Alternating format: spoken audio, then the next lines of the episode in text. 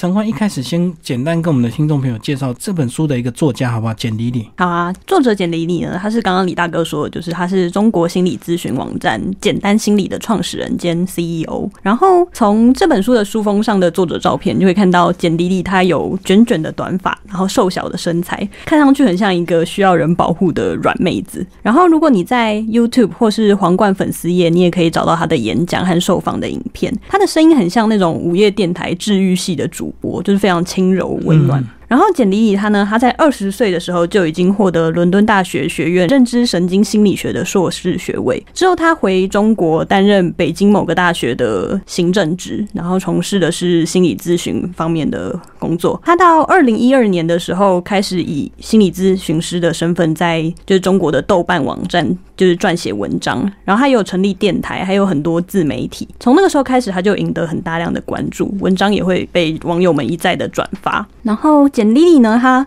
虽然平常休闲的时候，她是豆瓣上知名的心理学家，然后她还有一个从史丹佛毕业的很帅气的男朋友，所以在。就是我们来看他的话，好像在传统观念上，他的人生已经是一个巅峰。但他其实这个时候他非常的不开心，他有很长很长的一段时间是在工作，还有或是去辞职来创业中间挣扎。他的挣扎是什么呢？就是虽然他现在是大学的老师，然后老师这个身份是一个在传统观念上很适合女孩子的一个工作，然后工作也很体面，每年还会放寒暑假。他在工作上就是很得心应手，然后同事也对他很好，再过一阵子也可以加薪或是有什么别的福利。但是这个时候呢，他又想到说他还这么年轻，难道就是年纪轻轻就就这样了吗？就教职做一辈子这样？对啊，就是他看他的其他同事好像就是一辈子都在当老师，他就在想说自己是不是有一些别的什么方面可以去进行。然后另外还有一个不开心的点，就是我刚刚不是有说的，就是他有在网站上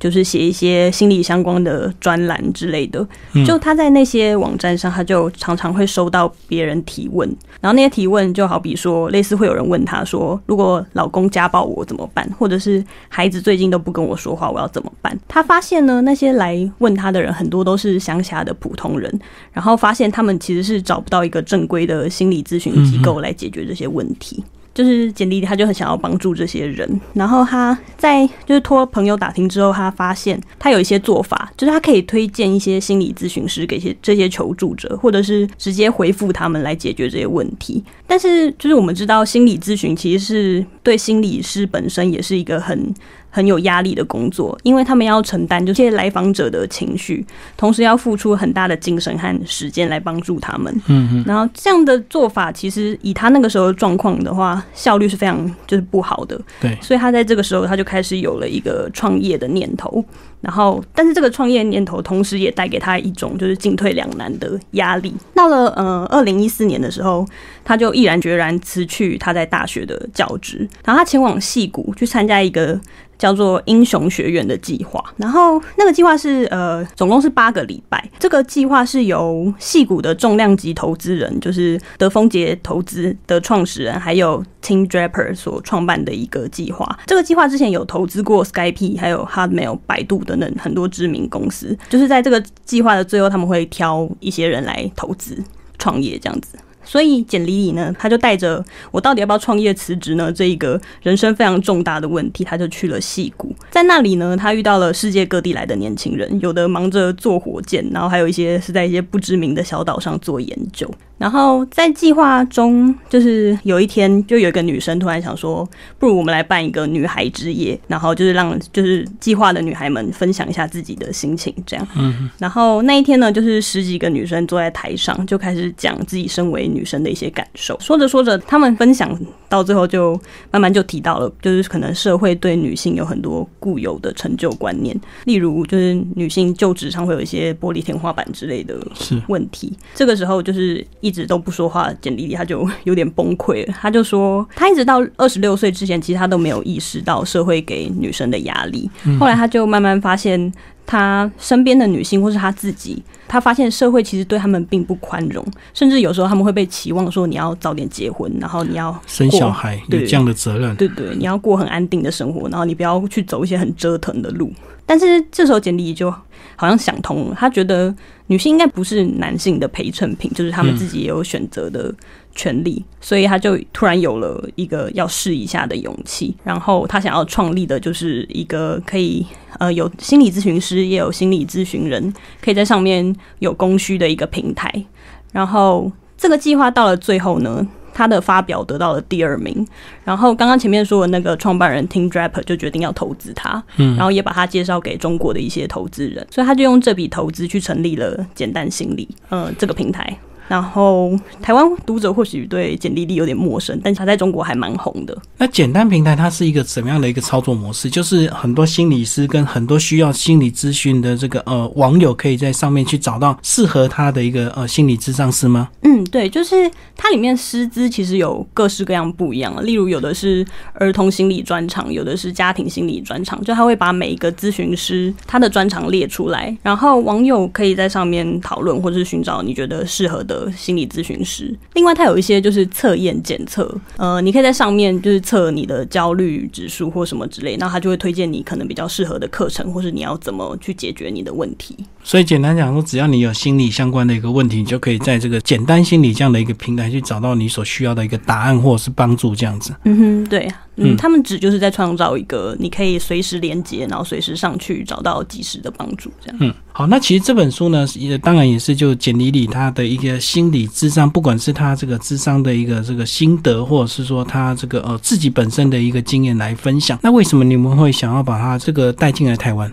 哦，其实一开始是我们的总编，就是他有看一些简历里在网络上的文章，然后他觉得这本书虽然是讨论很多心理学，但是他在很专业的同时，他也非常的好读，他不会很艰涩，然后很其实是很生活化的。就是书里面简历里他会写很多他自己遇到的例子，然后你在看的时候，你会觉得这些例子好像你自己也曾经有过。然后另一方面是我们觉得台湾很多有关心理问题的书都就好像有一直很畅销。但似乎讨论就是心理咨询师本本身如何疗愈的书比较少，所以这本书就是它除了是讨论心理求助者之外，它有很特别的一方面，它是讨论心理咨询师。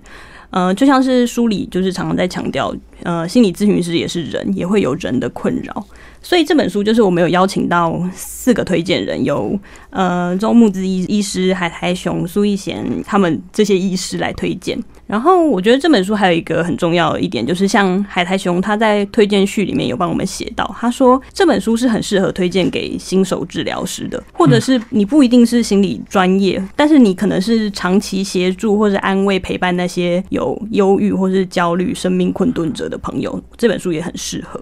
然后，另外就是我们有找到一些中国那边的网友对这本书的评价。然后，好比说，有人说我很少在地铁上读书，但是看这本书的时候太入迷，所以坐过站；或者是在读的过程中，我就是能找到一些共鸣和澎湃的地方，但是读完之后，我又可以归于一种平静。另外，也有人说他的文笔很自然，读着很舒服，看每一篇文章好像就做了一次心灵的长途游玩。然后。我觉得很重要的一点就是，就像这些网友所说的，一本看得下去的书，你才能发挥书的力量。嗯，然后这本书是非常专业、好读、温柔又有力量的。所以其实他这本书呢，虽然有带着这个这个呃心理学的专业，但是也是用这个呃比较文学散文的一个方式来书写，甚至他也加入了很多他自己本身的一个经验分享，并不是说呃纯粹在分析个案这样子。嗯，好，那这本书呢，其实他整个写作期大概花多长的一个时间？这本书是。是，嗯，我前面有介绍，就是简丽丽她的大概。这一生的经历，然后这本书的文章大部分是他硕士刚毕业那几年，在北京的某个大学当教职的时候陆续写的，然后大概是总共陆陆续续写了两年左右。然后他那个时候每天的生活就是几乎只有上班、下班，然后学习，然后其中占据他的时间最多的是他一直就是对他对很多未知的事情都感到很困扰，比方说自己的父母、家庭或者是社会期望之间会一直很困扰他，他就很急。着想要去找一个答案，或者说他其实是在找一种希望。但就是在他陆续写这些文章的这两年中，他的生活发生了很大的变化。就像我刚刚说，他辞去了大学的教职，然后创立了简单心理，从一个心理咨询师变成一个又变成一个咨询者，就是双重的角色。这样就是在这个期间呢，他有点像是在走一个很漫长黑暗的隧道。然后在这个隧道中，他呃依靠着很多的人，例如他的咨询师、他的老师或者他的来访者、他的同事，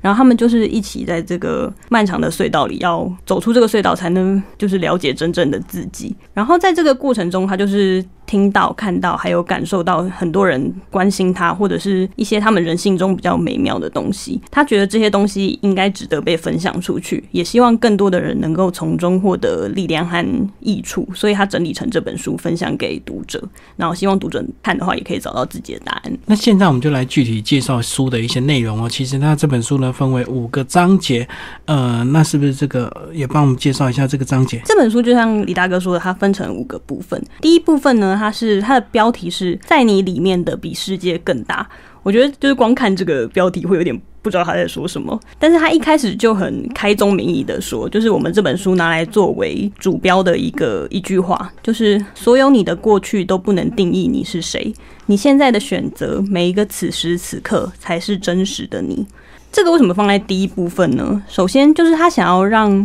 读者有一个观念，就是说，你可能在看这本书之前，你还做不到一些你人家叫你要积极、要比较正面什么，但是你可能还做不到这些积极思考的部分，然后你还没有办法学会无条件去接纳一切事情的变化。但是他想说的是，没关系，因为你一定有你不能积极思考的原因，然后你一定有就是你无法去接纳一切的动机，而且他觉得说，在这个世界上纠结并不是一件坏事。就是混沌也没有什么不好，在这个世界上的人呢，他们过得糟糕是常态，过得还行很少。如果过得很好，那就是非常非常偶然的事。所以他在第一章，他就想一开始就先跟你说，你不必要求自己不难过不糟糕，因为难过跟糟糕也是一种状态。那状态它的本质就是它总有一天会改变，那你不需要急。首先，你必须先承认，作为一个人，你自己会脆弱，和你有一些不能够办到的事。然后，在这个第一部分，就是他希望我们读者就先承认，我们就是这个样子，先相信，就是在你心里拥有的比世界更大，你是有能力的。然后，我们再来。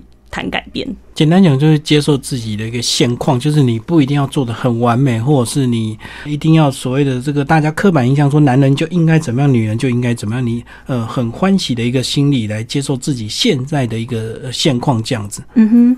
然后第二部分叫做上帝的万圣节礼物，这个部分呢，就是在前面我们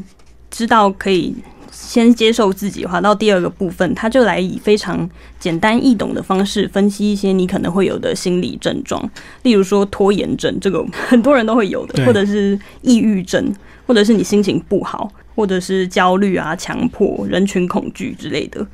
然后在这个第二部分，为什么叫做上帝的万圣节礼物呢？因为他要说这些你可能状态不太好的这些状态，其实都是很正常、很常见的。有很多症状是因为有科学根据的，也有很多是跟你的身体有关。嗯。呃，就是你不需要觉得自己是不正常，或者是自己是一个怪物，你就把他们当做是上帝跟你开的一场玩笑，就也就是这一部的名称，这是上帝给你的一个万圣节礼物。然后在这一章里面，他还会提到你要如何判断自己是不是抑郁，或者是如何解决。其实抑郁这个名词我们比较少听到，我们应该都听到所谓的忧郁啊、躁郁啊。那抑郁症是不是先简单帮我们介绍一下？抑郁症呢，它其实是很多心理障碍的诊断名词中，就是大家都很常听到。就像刚刚李大哥说的，例如说我上班上了很久，我心情不好；或者是我老公没洗完，我心情不好；或者是老板不给我假，我心情不好。就是每个人都会抑郁。然后我们这边就是简单讲一下典型的抑郁的核心状态是，就一句话，很简单，就是持续的情绪低落，然后对周围的一切事物失去兴趣，然后记忆力衰退。然后简丽丽在这边，在书里的这里，他就提到说，每次他只要讲到这三个，他身边的朋友就会大叫说：“我有，我也有。”然后好像现代人几乎都有。他说这好像让抑郁症就变得不是那么稳重，就是随随便便就得到，然后随随便便就好了。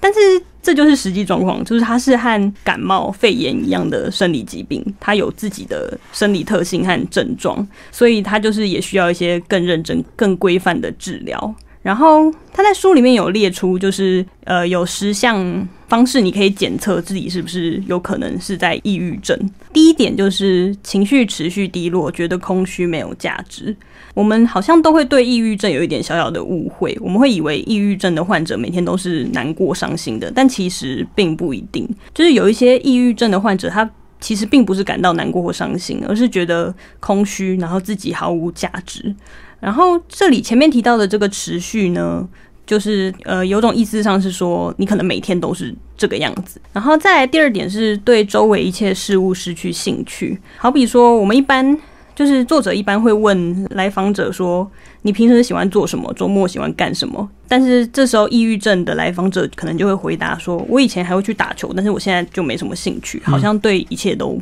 没什么兴趣。第三点是你可能会有食欲丧失或是激增，然后你的体重有明显的变化。他这边有给一个更严格的诊断标准，是你的体重在一个月内有超过五趴的变化。呃，就是这边不计入你刻意减肥或增肥。然后，当你有抑郁症的时候，你可能有很长的一段时间你自己是不能感受到体重的变化的。第四个的话，它就是睡眠出现问题，失眠或嗜睡。很多人去拜访作者的时候，他不会说我抑郁了，他时常换个说法，就是他是说我最近晚上常常失眠，然后这就是一个很明显的可能患有抑郁症的症状。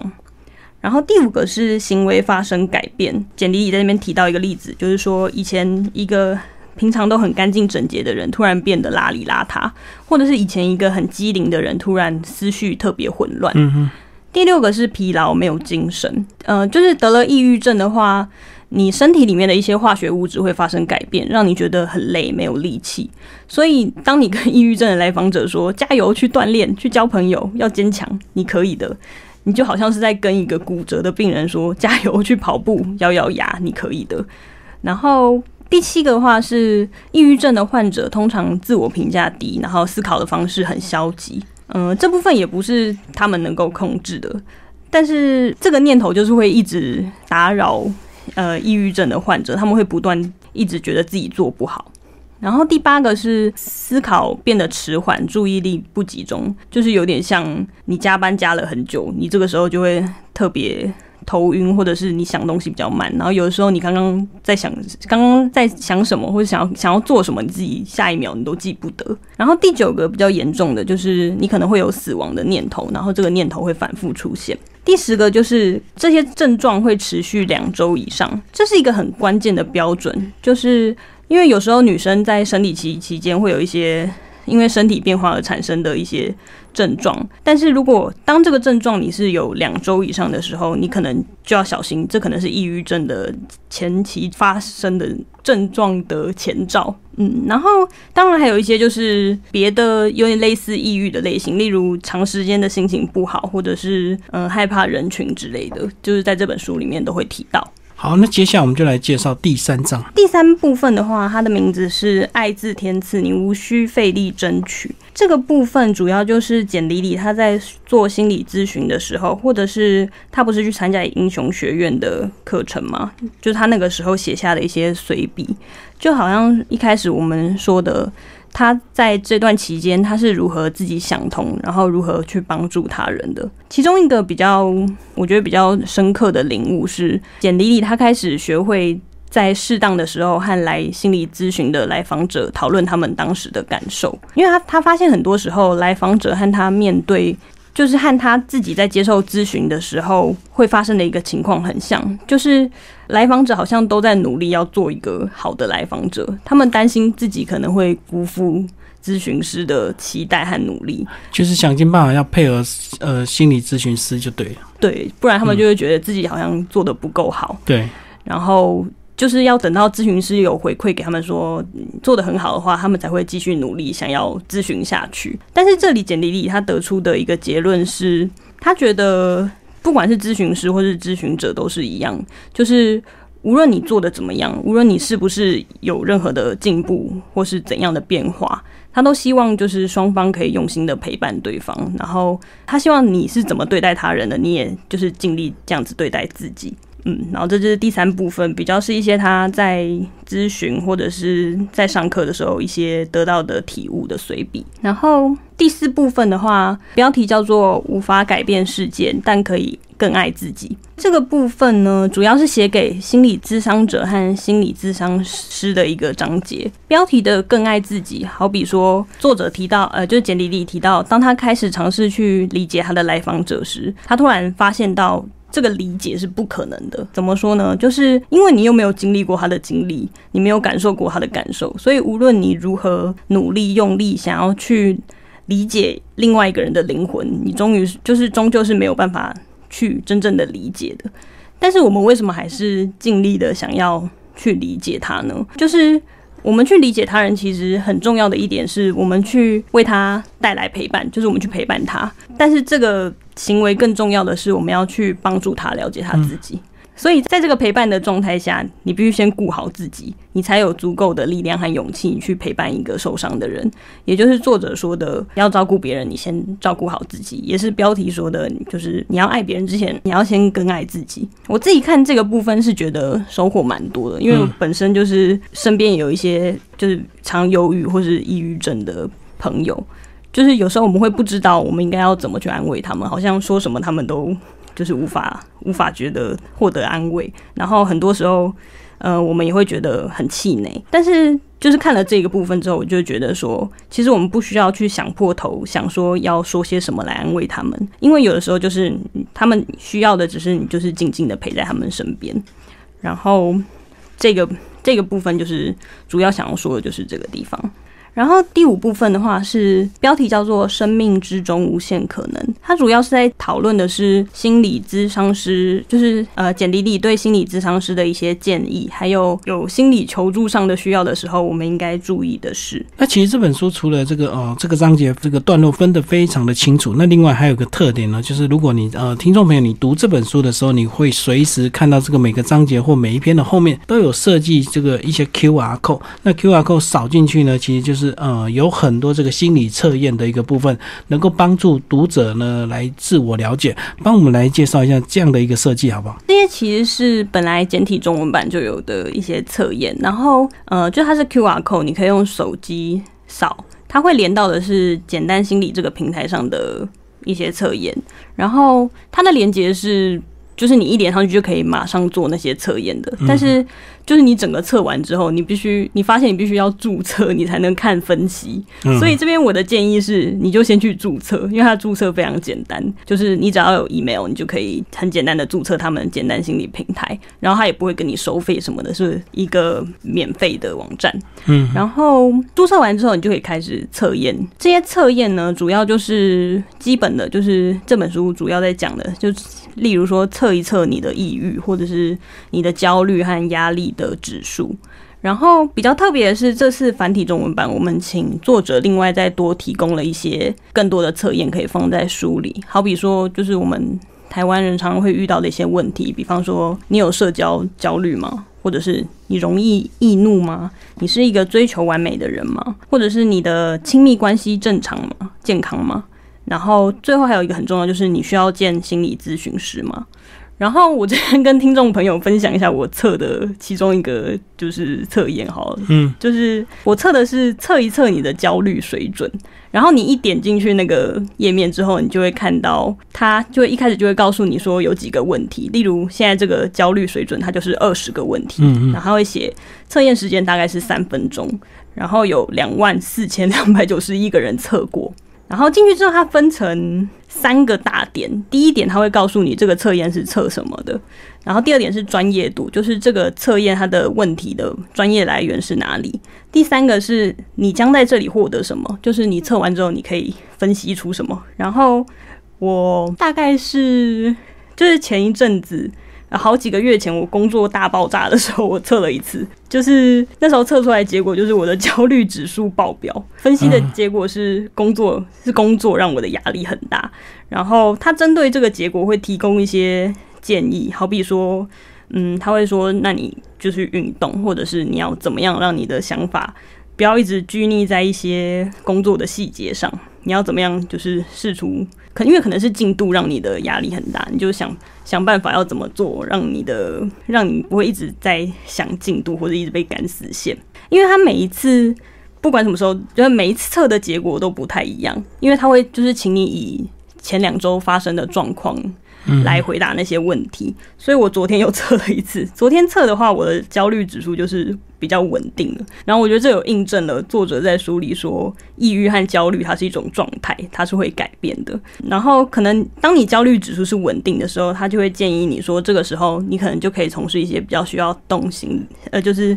比比较费心的是，例如你可以放松的阅读一些东西之类的，就是它会随着你测出来的结果来给你不同的建议。我觉得这样随时测一测，追踪你自己的状态也是蛮好的。所以听你这样讲，这个他的这个测验还是真的非常专业的一个这个心理测验。嗯哼。好，那我们刚刚已经介绍完这个章节的呃这本书的这个五大部分哦。听众如朋友如果有兴趣，可以找这本书来读这个你的答案简里里的一个这个著作哦，皇冠文化所出版。那最后呢，这个呃陈完呢这个帮我们稍微做一个总结好不好？因为或许有些读者还没看到这本书之前，总会有些这个疑惑。他是中国大陆的心理智商师，那他的这个方法或技巧是能够确实完全应用在我们台湾的读者身上吗？因为确实两岸文化有一些差距。嗯，这点上我觉得是完全没问题的，因为我觉得心理问题它是一个很跨国界的问题。是，我觉得比起在国家人种上的分类，心理心理问题它更是一个时代性的。例如说，我们同处某个时代，可能会有一些。